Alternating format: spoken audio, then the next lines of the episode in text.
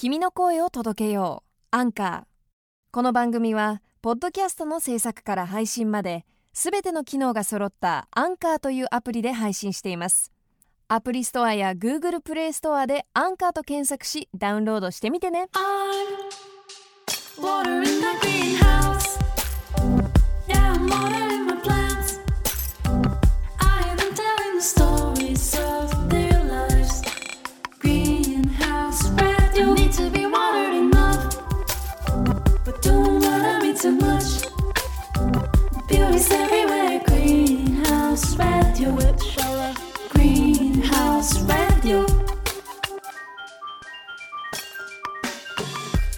さあ、今回のグリーンハウスレディオにはなんと Nothing's Carved in Stone、 そしてエルレガーデンの産方さんが遊びに来てくれました、はい、よろしくお願いします。久しぶりです。いや、どのくらいです？だってあのー、インター エフエム のラジオ以来だから、え、何年ぶりだろう。あれをいつまでやってたの？あれいつ終わりましたっけ？あげみ先生にねんまえ。じゃあにねんまえぐらいか。にねんまえ、うん、なんかインスタグラムで見てるんで、なんか、うんうん、あ、元気そうだなと思ってたんですけど、お互いねえ、なんかインター エフエム やってた頃は、うん、結構定期的に会ってましたよね。そう、でも本当ね、ありがたいことにアルバムとかシングルの時も呼んでくれてたかな、はい、だから俺ら年にいちまいだし、シングルも結構出してたから、年に に,さん 回呼んでもらって会ってましたね、うん、ありがたく。でもなんかこんな感じになっちゃってね、コロナにもなって。大変ですね、今は。本当大変ですよね、うん、なかなか人に会うこともなくなったし、うん、やっと 10, んじゅうがつからか、うん、一応世の中的にはね、はい、少しずつ、うんうん、あのー、人とも会えるようになって、うん、まあ俺らはバンドのメンバーは会ってたけど、会ってたし、そのライブも一応してはいたんだけどね、うんうんうんうん、一般的にもやっとそろそろって感じですよね。そろそろって感じですよね、うんうん。いや、でもなんかあの結構恐る恐る産方さんグリーンハウス出てくれるかなと思いながらお願いしたんですけど。いえいえ、こちらこそありがとうございます。めっちゃ嬉しいです。いえいえ。で、あの私産方さんがコーラ好きだって聞いてたんで、うん、ちょっとクラフトコーラ買ってきたんですけど、こんなのあの知らなかった。え、 ど, どうです？美味しい。あのー、ちょっとあ書いてあるわ、スパイス&フルーツって。スパイシーでちょっとフルーツの味がする美味しいコーラ。私も飲んでみようか。成城石井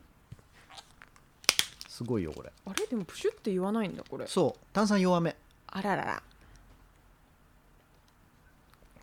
あ、炭酸は弱めだな、うん、でもなんつったらいいんだろう、うん、ちょっと違うけどドクターペッパーみたいなちょっとそうですねまあでもどうだろうな、普通のコーラが私ちょっと期待して買っちゃいましたけど、じゃあ普通のコーラがじゅってん満点だとするとこれ何点ですか？うん、はってんでもはってんまでいきますか、うん、おそのだってさ、なんつうの、普通のコーラと一緒じゃしょうがないし。え、そっかそっかそっか、うん、確かに。その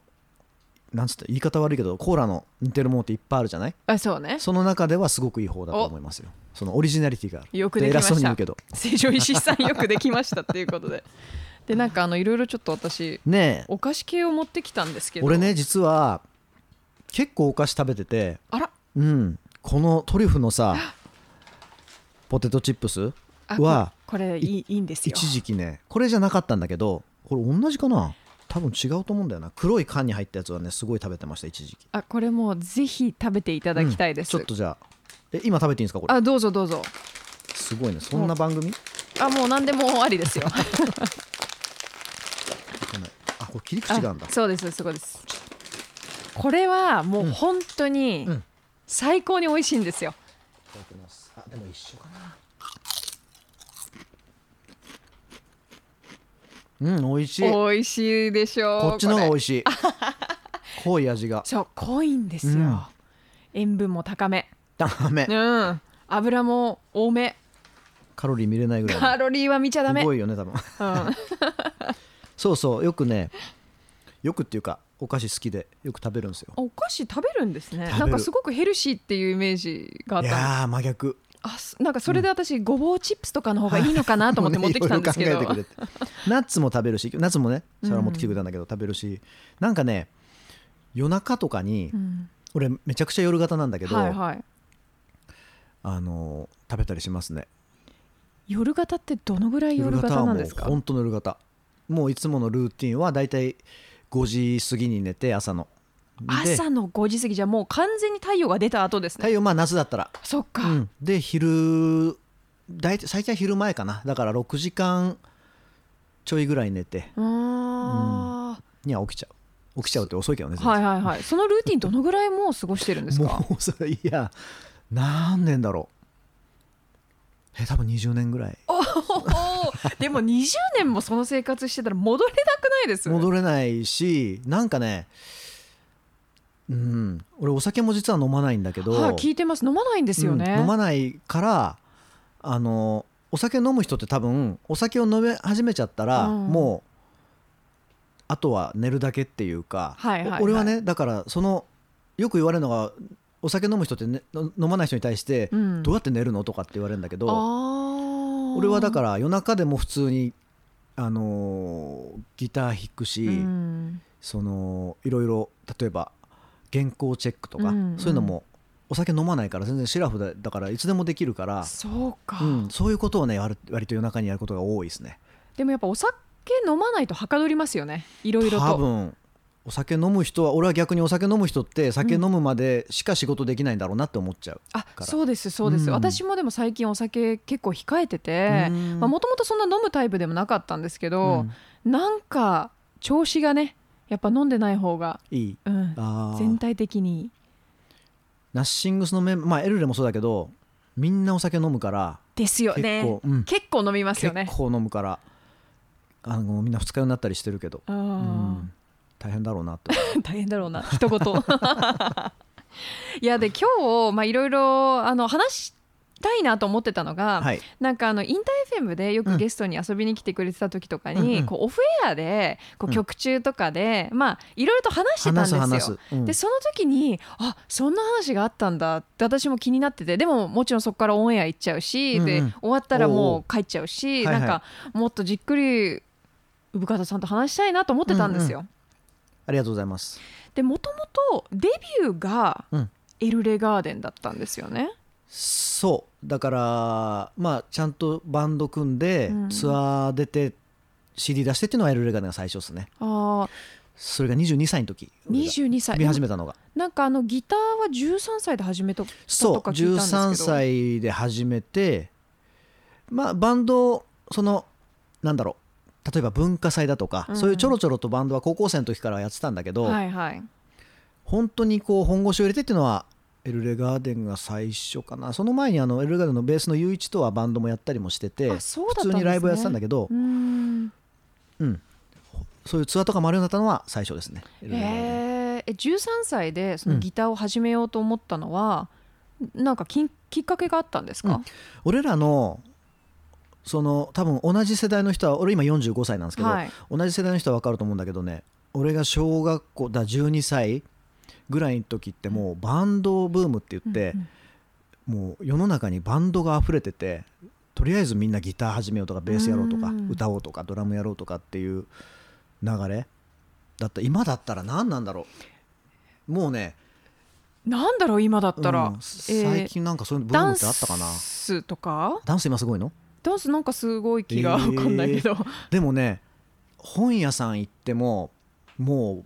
バンドの雑誌ばっかり、今とは比べ物にならないぐらい、今思うと そ, そうだったんですか、うん、で音楽番組がもうあふれてたし、今だって音楽番組したらね数えるほどしかないじゃないですか、えー、そうそうそういう時代だったから、もう俺も当たり前のようにギター始めましたね、えーえー、でそのじゃあギターは買ってもらったんですか最初。ギターは一番最初は俺がやりたいって言ったら、うん、うちの親父親が倉庫に、うん、もうそれこそ親の世代にも一回フォークブームっていうのがあったみたいで、その時 の, のギター、アコギじゃなかった、クラシックギターだったかな、ガットギターがあって、それを引っ張り出してくれて、うん、チューニングだけ教えてくれて、うん、チューニングとドレミファソラシドだけ教えてもらって、うん、そのじゅうさんさい初めての時はそのガットギターっていうのをひたすら弾いてましたね。ドレミファソラシドの練習とか。じゃあお父さんもやっぱギター弾いてたってことですよね、ちょっとは、うん、ちょっとは多分見たこともないけど、うんうん。でもその時に自分がギタリストになるって思いました？いやいや、その時は思うとかじゃない、とにかくやってみたいっていう気持ちでやって、うん、やっぱりもう周りもみんなやりだすんですよ、はいはい、ギターやったとかベース始めたとかっつって、はい、友達ん家とか行ってギター持ってね、うん、行ったりすると、なんか俺の方がうまいなって思う。あー、じゃあその差はやっぱりあった。そう、その時に俺もしかしたら俺ギターが自分に合ってるのかもしれないと思って、その分かんない、自分の思い込みかもしれないし、うんうんうん、本当にそうだったか分かんないけど他の人より上達するのが早かった気がする。あ、うん、でそこでちょっとずつやっぱやる気とかも出てきますよね。やる気が出てきた、うん、でエレキギターを買ってもらって、うんうん、最初はもうめちゃくちゃ安いやつ、うんうん、本当にいくらぐらいなんですか、安いのって言っても、えっとね、セットでちっちゃい小型のアンプとチューナーとケーブルとギターとセットでにまんえんぐらい。安っ買えるんだ。よく昔だったら、今はないかもしれない、雑誌の一番後ろのページにあるような本当通販で買うようなギターを楽器屋さんで買ってもらって、はいはいはい、それはしばらく使って、中学の間はずっとそれ使ってましたね。へー、うん、じゃあ結構積極的にライブとかも行ってたんですか、その自分が弾いてる時とかは。いや、ライブはね、見に行ってあんまりライブは行かなかったかな。そうなんですか、うん、友達に誘われてとか、はあはあ、あでも行ったか。最初のライブとか覚えてます？ X X のね、東京ドームだったかな。おー、わー、じゃあもうすごい会場。そう、もう X ジャパンとかになる前だから、本当の初めての東京ドームなのかな、 X の。それ友達が応募してくれて当た、うん、はいはい、当たって行って、当たったよみたいな。うん、すごかったけど俺が覚えてる限りだと、当時だと東京ドームでやってもあれがないの。画面がないんだ。そうだからもうこんなちっちゃい、俺にかい生めちゃくちゃちっちゃいと思ったのが最初の印象。しかもネット越しで、野球場だから。あ、そっか、ネットありますね、そういえば、うん、ただ音のでかさにはびっくりしたけど。あ、でそこはすごい、もうこんなに音大きいんだってびっくりしたのを覚えてますね。うーん、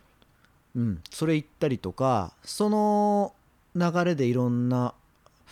あとね、マッドカプセルマーケットって分かるかな。いや、分かります、もちろんもちろん。もう見に行きましたね。それもね、すごい激しいライブだったんじゃないですか、うん、激しいけど当時はまだ渋谷公会堂でやってた、oh, マッドカプセルマーケット、ライブハウスじゃなくて。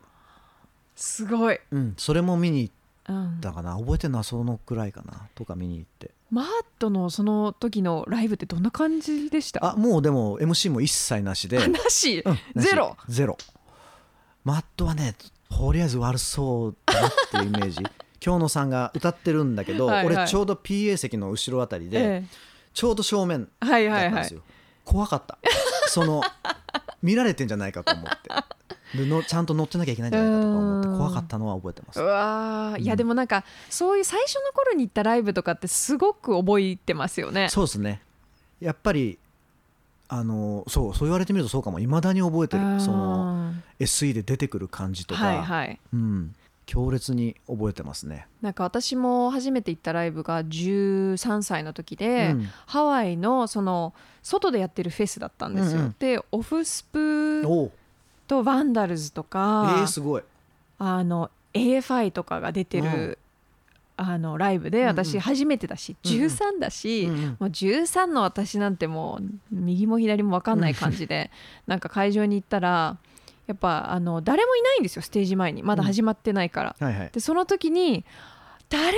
ないラッキーみたいな感じで前で待ってたら、始まった瞬間にもうすごいごついもうミリタリーのメンズがもうぐわー来て、もう潰されながら見てたのは覚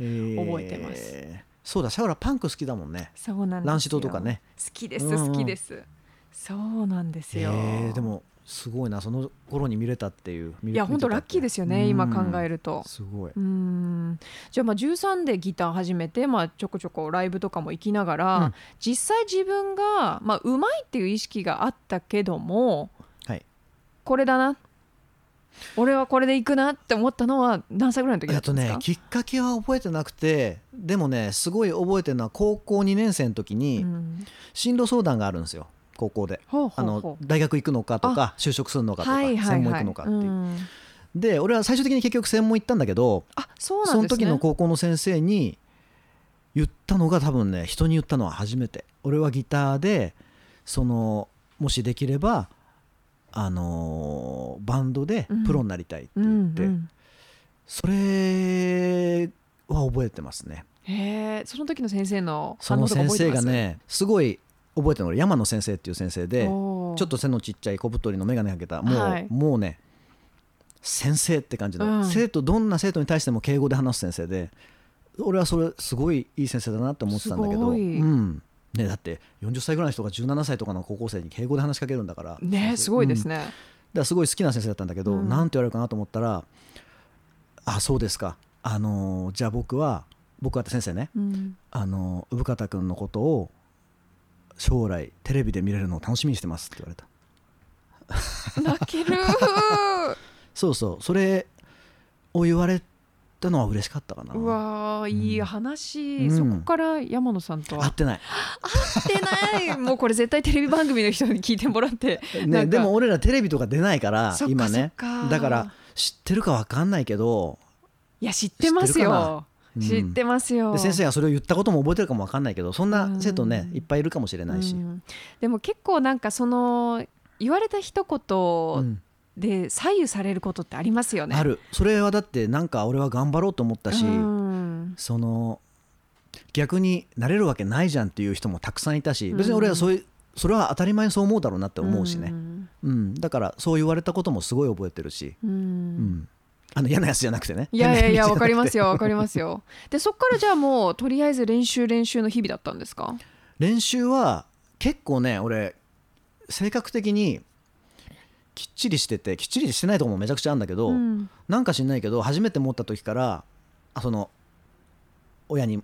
もらった時から、うん、最低でもいちにちさんじかんはやろうと思って、あ、決めてたんですね。で部活も当時やってたから結構大変だったんだけど、例えば部活終わってごじに帰ってきて、だいたいご飯食べるまではちじぐらいまでは必ずやろうとか、はい、最低でもっていうのを決めてたから、割とみんなより早かったのかもしれない。うん、上達ができたっていう、うん、そうだな。あとは、うん、でもそんな感じかな。えでそっからでもデビューはどうやって実現したんですか？いやもうそっからは今だったらもうもう一回できるかって言ったらた、ね、本当にできないんじゃないかってぐらいいろいろ大変大変っていうかね、うん、楽しかったんだけど、うん、俺バカだから最初高校の友達と地元のね、えっと、市川の元屋だったところにあるライサードステージって、ちょうどコロナでこの間なくなっちゃったんだけど、また今新しくできるかもしれないけど、うん、そこに出ることが決まって、ライブハウスも行ったことがないので、もうあ本当バカだよ、か頭の中で思い浮かべてたのはもう何千人もの人がそこにいて、はい、俺らはそこで普通にコピーバンドをやるんだと思ってた、うん、でそのつもりでライブハウスに行ったらキャパひゃくにんのとこなのね、はいはい、でも最初びっくりしたの、こんな狭いとこなんだライブハウスってって思って、あー逆に、うん、でお客さんも当然のごとく来るかと思ったら来るわけないじゃないですか。高校生のコピーバンドなんだから、ね、友達呼んだ友達しか来ない。そっか。そうだから、ただその時ピュアっていうかね、本当にバカでしょ。もう絶なんか当たり前のようにギチギチになってると思ってた人が、うんえーうん、そしたらまあね、数十人しかいないところでやってっていうのが初めてのライブかな。うわえじゃあその時は結構じゃあショック受けたんですかね。ショックだし、俺たちのライブ来てないのみたいな。そうそうそうそう、でもバカでしょ本当に。いやめっちゃ可愛いですよ。でその頃ってまだじゅう代だから、しかも対バンもいる、はいはいはい、他のバンドも他の学校のやつとかだからさ、はい、若干やっぱピリピリするの。喧嘩まではしなかったけど、あそこの何々学園のそうそうそうそうでちょっと上手いやつがいたりしてさ、そのなんかその辺もあったかな。いろいろなんか懐かしいですね。あの高校の頃のあのなんかバチバチ感というか、そう違う高校のやつとかさ、はいはいはい、うん、今もあんのかな分かんないけど、ね、当時はもうそういう感じだった。よくけんなんか喧嘩にもなってたのもいたし、肩が当たったみたいなとか分かんないけど、うん、えー、でもそこからじゃあもうでもそれを経験するとなんかじゃあこっからはもう頑張っていくしかないんだなって思うしかないですよね、うん、もっとお客さんを増やしてみたいな、まあ、そうそう、うん、あとなんだかんだ言ってやっぱり初めてステージでライブした時に楽しかったから、うんうん、もう一回やりたいと思ったし、あじゃあその人前に立つことは最初から緊張とかはなかったんですか？緊張はめちゃくちゃしたけど、うん、俺だからあんまり自分では得意じゃないと思ってたんだけど、人前で例えば話をしたりとか、へだけどあ楽しいと思ったのはそれが初めてだったかもしれない、うん、人に向けて何かをするっていうことが。うんでエルレガーデンは実際どうやって、うん、あのこう乗ってったんですか？そこのねモテアタのサードステージでライブハウスが実はすごく大事で、うん、そこで割とアットホームなライブハウスで、まあ、地元、地元地方のね、うん、あのちっちゃいライブハウスだから、そこのまず店員さんと仲良くなって、うん、でもそこに友達もできて通うようになる、自分がライブがなくても、うん、で通ってるうちに先輩ができたり後輩ができたりで、俺なんかはまだじゅう代だったから先輩がいっぱいできて、うんうんうん、そこにいた先輩が細見さんと高橋さん、ボーカルとドラム。そうなのか、うん、バンドを一緒にやる相手って何が大切だと思います？うーん、もともとはやっぱりその一番思うのはそのね、もちろん上手い下手っていうのはあると思うんだけど、うん、その人のステージだったりとか音源を聞いた時にやっぱりこの人違うなって感じることが俺あるんですよね。あ、うん、それは多分誰しもあると思うんだけど、うん、このボーカルの人すごい、この人の周りだけすごい綺麗に見えるとか輝いて見えるとか、なんかこの人の周りだけ空気がいい気がするとか、なんか、うん、そういうよく分かんない感覚が俺はあって、へ、それはね、 い, いまだにそのこの人と会うとっていう人が何人かいるんですけど、そういうのを結構信じるタイプ。はいはい、えでも確か横山健さんもそうなんですよね。あ、俺言ったっけ？はい、あの見ました。あの、うん、ふたりの対談してるのを見て、そうそうそう、健さんが入ってくるとね空気が変わるの。それはもう必ずどこにいてもあの人。あ、でもそれってやっぱりこう自分の中にある何かの感というか、うん、こうなんかが働いてるってことですよね。そうですね。なんかそれをもちろんメンバーにも最初は感じてて、うん、って感じですかね。へえ、で、うん、実際どうでした？だんだんだんだんこうエルルガーデンもこう軌道に乗ってって、もちろん忙しくなって、うん、人気も出てきて、うんうん、実はね人気出るまでにすごい時間があって、うん、その時期がやっぱり一番大変だったかもしれない。そのこう試行錯誤して、最初はそれこそ俺らエルルガーデンってねチケットをその友達とかに売ったことがないから、もう本当に好きな人だけ来てくれって感じで、はいはい、だ最初はもちろんさんにんとかだったし、うん、そこから始めてるから、まあ当時はねもうがむしゃらにやってたけど、うん、今となってはすごい結構いろいろ大変だったろうな、大変だったなって思いますね。でもなんか結構がむしゃらになってる時って意外とそのもうがむしゃらだからこそ大変さはあまり感じないっていうのもありますよね。うんうん、そうそう、もう過ぎ過ぎたことはもう忘れるっていうか、うん、あの今となってはやってよかったなと思うことばっかりだから、うんうん、なんかあの YouTube ににせんいつだにせんななねんぐらいの、うん、なんかカリフォルニアに行ってる時のインタビューが出てて、うんうん、メンバーみんな、はいはいはい、またこれが面白くて、えー、何をしたんだろう。いや懐かしいというか、私が言う懐かしいっていうのも変な話ですけどまず向田さんめっちゃ髪の毛のもう金髪でしたし、うん、はいはい、でなんかそこであのインタビュアーの方がなんか、あどんなバンドが好きなのみたいな聞いてて、うんうん、いやウィザー好きなんだよっていう話が出て、そしたらそのインタビュアーがなんか、うん、あウィザーねみたいな、ああウィザー前好きだったけど今は全然俺好きじゃないみたいなすごいインタビューだなと思いながら、えー、あのちょっと面白おかしく見てたんですけど、うん、そういう時のこととか覚えてます？あの海外に行って、海外行った時はあんまり覚えてないけど、もう海外のあのツアーほんと結構過酷だったから、あそれこそ夜じゅうにじにライブやってにじに終わって、あのなんかね結構ツアーいろんなバンドと回ったりもしてたんだけど、はいはい、にじに終わって次の日よじ出発とかだったから、もうホテル戻ってシャワーだけ浴びて出るみたいな、出るみたいなで移動で寝るみたいな、結構過酷だったの覚えてますね。わ、うん、その時が初めてのアメリカでした。初めてのアメリカどうでした？最初行ってみたアメリカの印象。なんかあでもねえっとそんな俺らみたいなバンドでも、うん、多分もちろん誰も知らない、当時ネットもね全然普及してないから、うん、行って本当にやって現地の人と現地の人も初めて見るみたいな、うんうん、ちょっとだけいたかな、そのいわゆるアニメ見てる人とか、ね、はいはいはい、詳しい人は、うん、だけど反応がすごい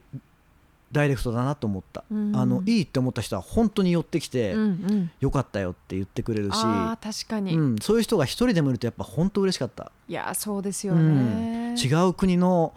人に、それ韓国でも思ったんだけど、うん、違う自分と違う国の人が気に入ってくれるっていうのはまた日本でやってるのとは違う喜びがあるなっていうのは思いましたね。うん、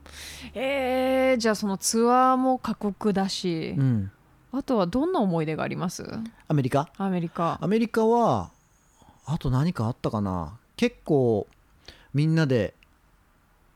あのとはいえ出かけたりもしてて、うん、カート・コバーンの家とかも行ったし、なんか隣が今公園になってて、シアトルの方の。そうなんですか、うん、今っていうかそれももうじゅうごねんぐらい前だけど、うん、そこにベンチがね、こう広場の真ん中にベンチがいっこだけあって、はいはい、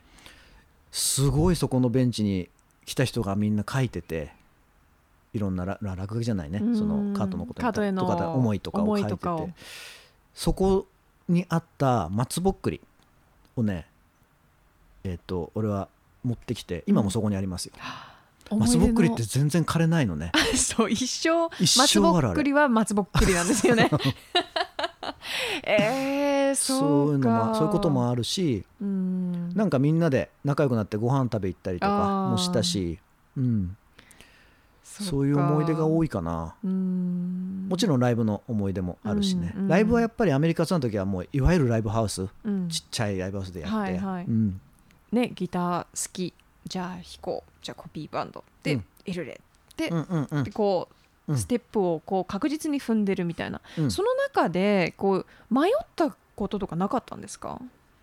迷ったっていうのはバンドやめようかとか、とかあのギターやめちゃおうとか、うん、それかまあ人それぞれその悩み事とかは、あ、それはまあ、うん、いろんなことで悩むこともありましたよ。それはもちろん、うん、あるし、その、うん、大変なことももちろんたくさんあったから。ただでもそのにじゅう代の時に経験したことって俺はすごく今身になってる気がしますね。あ、それがあるから今の自分があるっていうのはすもう本当に思いますね、うんうんうん、だからあの時にもちろん傍から見たら順調だったに見えたかもしれないけど、うん、すごい苦労したこともあって、その苦労をしといてよかったなってすごい思いますよ。あ、うん、なんか私すごく覚えてるのが、えー、とスタジオに来ていただいた時に、うんうん、曲中に話した時に、俺すごいパチンコをやっててで昔大変だったんだよみたいなのをちらっと言って、借金がみたいなで、はい曲はいお部屋みたいな感じで、はいはいはい、その続きが聞けなかったんですよ、うんうん、それはでもね、本当にただ俺が単純に悪いだけだからえ、それは何だったんですか？あ、スロットハマっちゃったハマっちゃった。俺一番ひどい時はもう本当に大変で、うん、そのそうそうその時に思ったのも、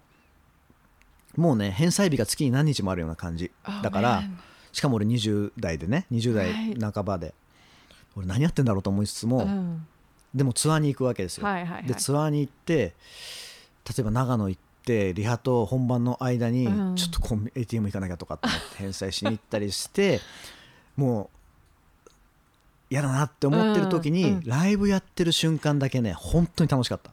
あの全てを忘れられた、うん、だから不純かもしれないけど、その時にあ、俺は俺にはバンドがなきゃダメだなって思いましたね。わー、うん、でもなんかその、まあ、にじゅう代の時って実際みんなそのお金の使い方とか悩むタイミングで絶対あると思うんですよ、うん、悩むっていうか、まあ使っちゃいますよね。使っちゃうとか、うん、そのなんか学校でいろんなことを学ぶ割には、うん、人生でのお金の使い方とかマネジメントって学ばないよなって私思うんですよ。すごく確かにそれって大切じゃねみたいな。大切大切ね、なんかこれ以上は借金ダメですよとか、うん、こ, ここまでにしといた方がいいですよって、なんかそういう授業絶対あった方がいいと思いません？思う。確かに、ね、全然しないですね。山野先生に山野先生にちょっとコンタクト取って、あの確かにそうだな。まあでもそれもねいい勉強になりましたよ、うんうん、俺にはもうやギャンブルやってないし、うんうんうん、最終的に学びますよね、うん、にじゅう代の時のにじゅう代でそれを経験だから、にじゅう代の時に結構俺はいろんなことが凝縮されてて、うん、うんだからそれももう二度と経験したくないしそうですよね、それは嫌ですよねやだ、うん、だから今となってはいい経験だったなと思います、ね、うん、その時の返済地獄みたいになってたわけじゃないですか、うんうんうん、もう嫌どころじゃないですよね、その気持ちって。いやもうだから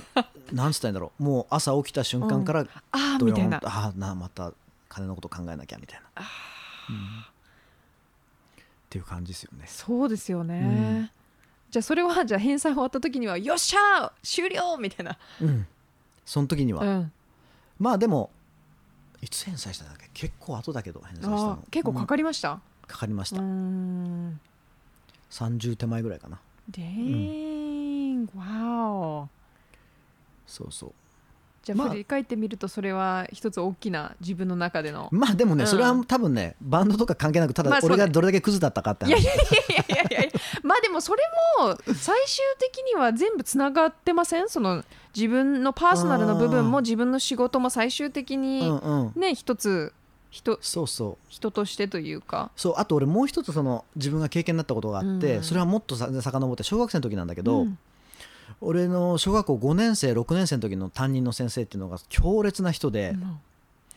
うん、あのー、まあ今だから別に今だったらありえないけど昔ってやっぱりすごいおっかない先生っていて、あ、とにかくね俺らの学校って平均の学力が、あ、スコア、あのー、点数的な、そう、もう低かったし、うん、えー、っとまずその先生は他の学科が来た時にそれが気になったのと、うん、えー、っとなのでとりあえず俺のクラスに入ったからには全員のレベルを上げる、上げるって言って、うん、み, み, みんなのためにって言って、うん、いちにちにね算数ごじかんとか、え、全部授業の内容変えちゃって算数をひたすらその先生が持ってきた問題まずいち問パッパッパって黒板に書いて、うん、はいって言ってさんぷんかんでやらされるので、答えを先生が書いて、はい間違ったやつって立たされるで、まあこう怒られて、うん、っていうのを一日中やったりとか、 そ, しそれとかね、あとねうちの学校その時の小学校ってその運動もダメで、はい、ダメっていうかやる気がないっていうのかな、おそらくいわゆる悪い学校だったから、うん、でなんかねいろんな地区が集まる体育祭みたいなのがあった、はいはいはい、小学校同士がろっこぐらいが集まる、うん、もうダントツなビリなわけ毎年で先生がその先生担任の先生がごねん生 の, たその体育祭が、うん、なんつったなんとかブロックなんとか祭っていうのが終わった次の日に、はいはい、お前らもう本当ねスクールオーズの世界お前ら悔しくねえのかっつって、明日から俺が陸上部作るから来たやつは来いって言って、なんかね俺を言ったのそれに友達とかと、あ、言ったんですか、うん、そしたらもうそっから卒業まで地獄だよね毎朝いちじかん早く登校して、まず筋トレ筋トレじゃないまずね校庭をにじゅっ周、あ、にじゅう？右回りじゅっ周して左回りじゅっ周、それがウォーミングアップで せんごひゃくメートル を次ダッシュいっぽんやって、それでタイムが前の日より明らかに遅いとかだともう一回、うん、でそれが終わった後に今度は筋トレ、友達をおんぶして階段じゅう往復とかっていうのを毎日やったの。ごめんなさい、小学生ですよね。小学生で俺びっくりしてその時いやびっくりしますよ、うん、一応野球とかもやってたから腕立てとかそういうのは全然できてたんだけど、うん、こんなきついの初めてで、だけどねその先生なんかねめちゃくちゃおっかないし、これ言っていいのかな、もう余裕で殴られたりしたの、うん、まあでも昔はなんか、昔は多かったからよくある話でしたもんね、うん、でもなんかねすごいついてきたくなるついてきたくなる先生だったの、うん、うん、っていうのは優しい部分がすごくあって、うん、その陸上部のために全員分の靴を自腹で買ってきたりとか、あ、トレーニングシューズを、あの勉強にしても勉強が明らかに遅れてる生徒に対しては休みの日に呼び出すので、何するかって言ったらあのファミレスとか連れてくれて、小学生なんかファミレスなんか大好きじゃない、うん、いや大好きですよで好きなもの飲まして、うん、一緒に勉強教えてたりとか、あ、自分の休み返上でっていう先生だったから、なんかねついてきたくなる先生だった、うんうん、でそのもうドンケツでビリだった陸上が、うん、卒業する時には最後のろくねん生いたいちねんはんでね一番強い人たちは県でにいまでいった、すごい、うん、もう市の大会なんかもうダントツで市の駅伝もやったんだけど、もう毎日せんごひゃくダッシュしてるからさ、うん、ダントツでいちい、うわ、うん、で俺はねその時に、うん、努力をするとこれだけ人っていうのは伸びるんだっていうのを小学生ながらに思ったんだよね。だから多分ギターもいちにちさんじかんやろうと思ったなと思う。そっか、でも確かにそれだ、もう体で感じますもんね。そう、めちゃくちゃ厳しかったけどその分の見返りがあったから、うんうん、それってでもめちゃくちゃいい教育してもらいました。だけど 今, 今だったら多分ね、ままうん、親によってはダメだと思う。ダメですねそんなごじかんも算数やってないでくださいよみたいな、何殴ってるんですかみたいなそうそうそうそうそう、ね、またね空手のやってる先生だからもうつもうな半分書くことなんか一切できない。いやいやいやでもアメリカもそうでしたよ。昔はそうでしたし、うん、なんか昔だとね近所の隣のお家に行ったら向こうの親に殴られたりもよくあった話じゃないですか、うん、なんか悪いか今だったらねさすがにないですけど、うん、でも俺はその先生のおかげだと思ってる。うん、うん、もちろんそうじゃない生徒もいるだろうからこういう時代になったんだろうし、うん、うん、とは思うけどなんかでも面白かった。そのバット目の前で折ってくれたりとか折ってくれたりっておかしいけどそんなのも初めて見たし空手のあれを見せてくれたっていうか、そういうことか、うん、バットって人の足で折れるんだよっつって体育館でバットボッとさせて絶対なんか先にちょっとなんか響、えー、なんかそういういろんなことを教えてもらったかな。うん、でもそれその話が今まだ出るってことはやっぱその時感じたことだったりとかその時からずっとやっぱ努力努力っていうのは努力っていうのの大切さは知ったかな、うん、そこでだからそこで知れたのが良かった気がしますね。うん、うん、うわーいい話ですね。うんいい先生と巡り合ってますよね。そう考えると先生はね本当に俺はそう思う。いい先生に会えたなって思いますね。うん、うん、だから逆に言うと先生って大事だなって思ってうん、うん、いやめちゃくちゃ大事ですよ。うんどういう先生にと出会うかとかね、まあ、もちろん合わない先生もいたんだけど、うん、よかったですね。うーんいやいい話まああの今週もいろいろとチップスを食べながら聞かせていただきましたけど、うんはい、来週も引き続きお願いします。じっくりとお話をよろしくお願いします。はい、はい、お願いします。グリーンハウスラジオ最後にこの番組を配信しているアンカーには自分のトークと Spotify にある楽曲を自由に組み合わせて配信できる Music and Talk という機能があります。気になる方はぜひアンカーのアプリをダウンロードして試してみてください。